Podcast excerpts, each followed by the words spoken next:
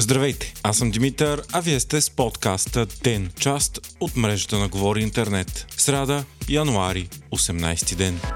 България не само, че не е била неутрална, а буквално е спасила Украина в първите месеци от войната. Това сочи ново разследване на влиятелния германски вестник Дивелт. Малко по-късно една от най-авторитетните европейски медии, Политико, излезе с заглавия България на помощ, как най-бедната държава в Европейския съюз тайно спаси Украина. Това, че страната ни изнася оръжие към Украина, бе обществена тайна от самото начало, но сега се разбират мащабите и силната политическа воля на тогавашното управление. Буквално под прикритие, заради сериозните руски интереси и проруски партии в България, Кирил Петков и Асен Василев тогава премьер и финансов министр, са организирали мащабна акция за износ на оръжие, боеприпаси и гориво към Украина чрез посредници. Така те са осигурили невероятните една трета от всички боеприпаси, необходими за Украина за съпротива срещу руската инвазия в първите месеци, както и 40% от дизела. Всички тези разкрития бяха официално потвърдени от Продължаваме промяната. Така страната ни, която беше единствената в НАТО и ЕС, освен Унгария, която не даваше оръжие на Украина, се оказа всъщност всъщност сред най-големите снабдители въобще. Всички думи за неутралитет и че нито един български куршум не пътува към Украина се оказват дим в очите на публичността. Кирил Петков заяви, че целият износ е трябвало да става чрез посредници заради отпора на политически сили, които не назва поименно, но най-вероятно става въпрос за тогавашния коалиционен партньор БСП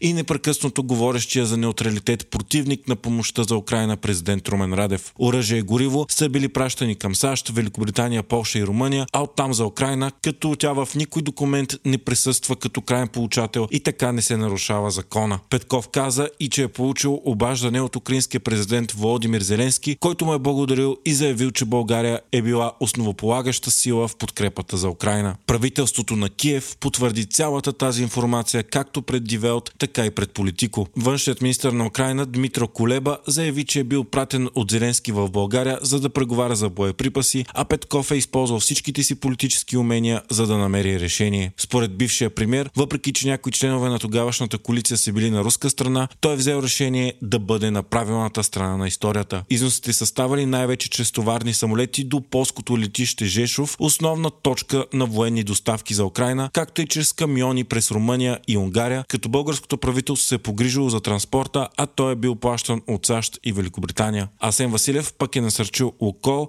да изнася излишъка си от гориво за Украина, като като реакцията била положителна, защото и служителите там остро осъждали войната на Путин. Иронията е, че Лукойл е руска компания, която внася руски нефт, който в последствие се обработва у нас почти цялото висше ръководство на Вътрешното министерство на Украина, включително министърът Денис Монастирски, заместникът му и държавният секретар са загинали днес при катастрофа с хеликоптер. Машината е паднала върху детска градина в предградието на Киев, Бровари. Загинали са поне 17 души, включително 4 деца, а десетки са ранени. Тече разследване за инцидента и се разглеждат всички възможни версии. Монастирски е един от най-близките на Зеленски и сред най-влиятелните хора в Украина. Той се превръща и в най-висшия загинал от началото началото на войната. Министърът е бил на път към гореща точка на конфликта. Случилото се е от голямо значение, тъй като на практика сърцето на вътрешната сигурност на Украина е мъртво, а силите за сигурност са от особена важност в текущия момент. Трагедията е дори още по-голяма, защото много от жертвите и ранените са деца и техни родители, които са ги водили на детска градина в момента на катастрофата.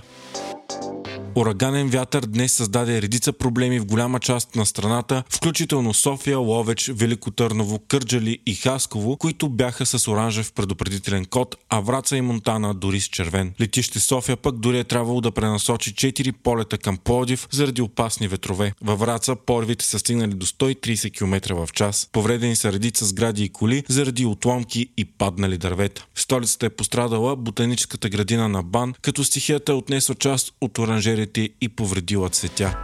Вие слушахте подкаста Ден, част от мрежата на Говори Интернет. Епизода подготвих аз, Димитър Панелтов, а аудиомонтажът направи Антон Велев.